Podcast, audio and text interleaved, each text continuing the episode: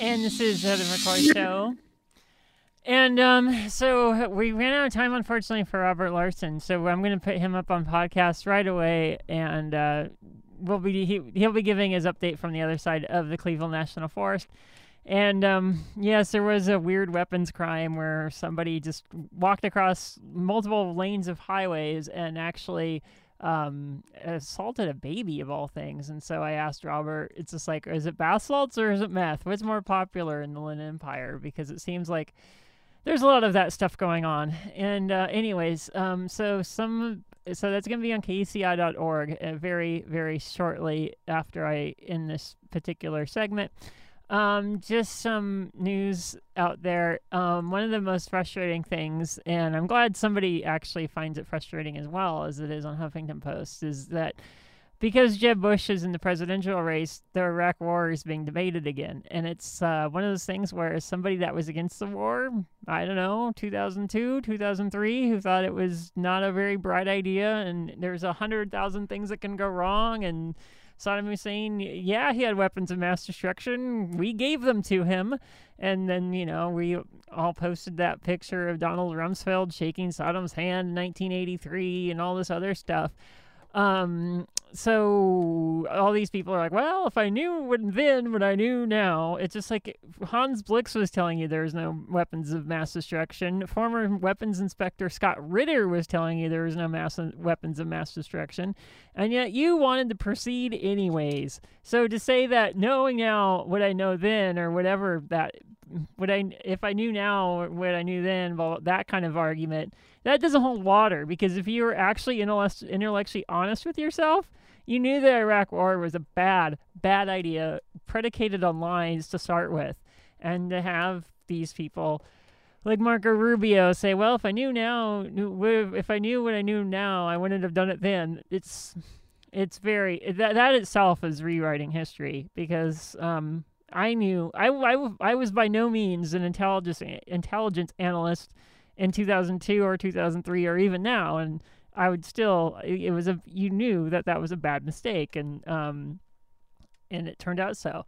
I like what um Jon Stewart said with uh, the author of uh, oh it was uh, uh, Zealot. He had the author of Zealot. I can't remember his name off the top of the head, but he he said that there's a lot seems a lot like there's a lot of turmoil in the Middle East and we like to poke it. And it's just like why do you want to further poke something that's none of your business?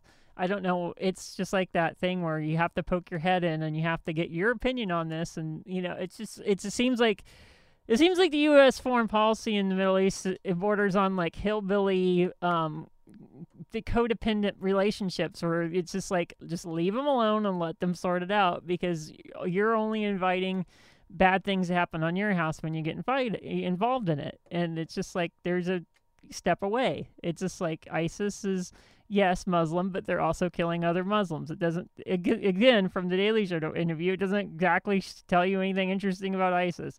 And um, it's crazy. And the fear that the media gathers around these things. Like, I, I met somebody, a grandmother, who was worried that ISIS is going to chop her head off. I'm like, I'm so, I was just like, I'm sweetie, there's, there's, I don't think, you know, I was just like, I don't think that's to happen. And it's just, it's amazing how much fear gets pumped into our lives on a daily basis.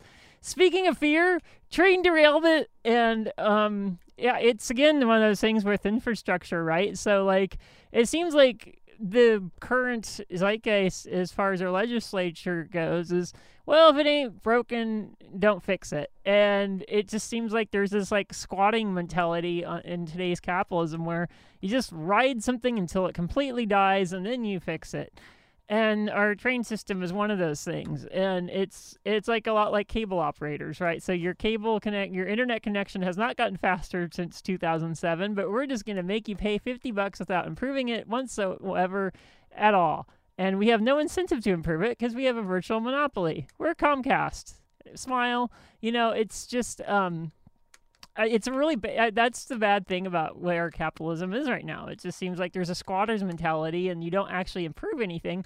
You just like sit on it until it breaks, or sit on it until it needs some kind of improving, or sit on it until like oh citizens get together and make their own ISP for a city, and then oh we have to fight this, and when they can't fight it anymore, then they make improvements.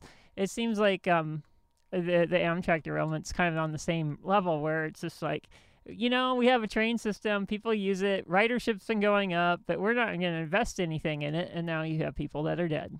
So it, it's it's just really disappointing that that's the way it goes. And then we're also talking about in the same breath, although it's in a completely different you know part of the country. In the same breath, we have cities and counties always talking about, oh, we need a new stadium, or oh, we need this.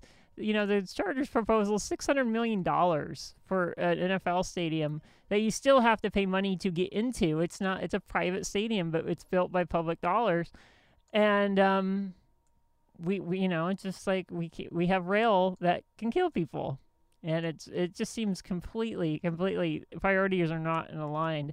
And it's not even a conservative or, or democratic thing at this point. It, it's more of a like corporatist versus somebody that actually wants to build a community rather than just squatting capitalism which seems like what we have right now and i'll leave off with last because i just hate this story to death but so we're going to have Bruce Jenner part two, and he's going to talk about surgical plans. And I was using the word he because, um, I'm sorry, this is going to be offensive. The a hole still hasn't given us a female name. He's come out as trans, but he has not given us a, a female name. And I'm going to be on this until, you know, she gives us a female name. It's just like, what is up with that? Because I know she has one. She's just waiting to, for part five. And then in the meantime, she's actually hurting trans people in the process. Oh, I do not like Bruce Jenner. Anyways, this is the Heather McCoy show. Stay tuned for Ask Leader. She's up next, and uh, she's whispering something to my ear. Sweet nothings. What? Oh, carry on. Okay. This is 88.9 KUCI FM in Irvine. We're playing UCLA in baseball tonight at 6:30, so it's gonna be only 15 minutes of uh, Rachel Ray's cooking accident and uh, it is a bummer as Claudia's yelling out in the background. But um, you know, we, we have next week, and next week actually has a band as well um, on the uh, this show after. I'm just completely forgetting it at the moment. Anyways, this is 88.9 KUCI FM in Irvine.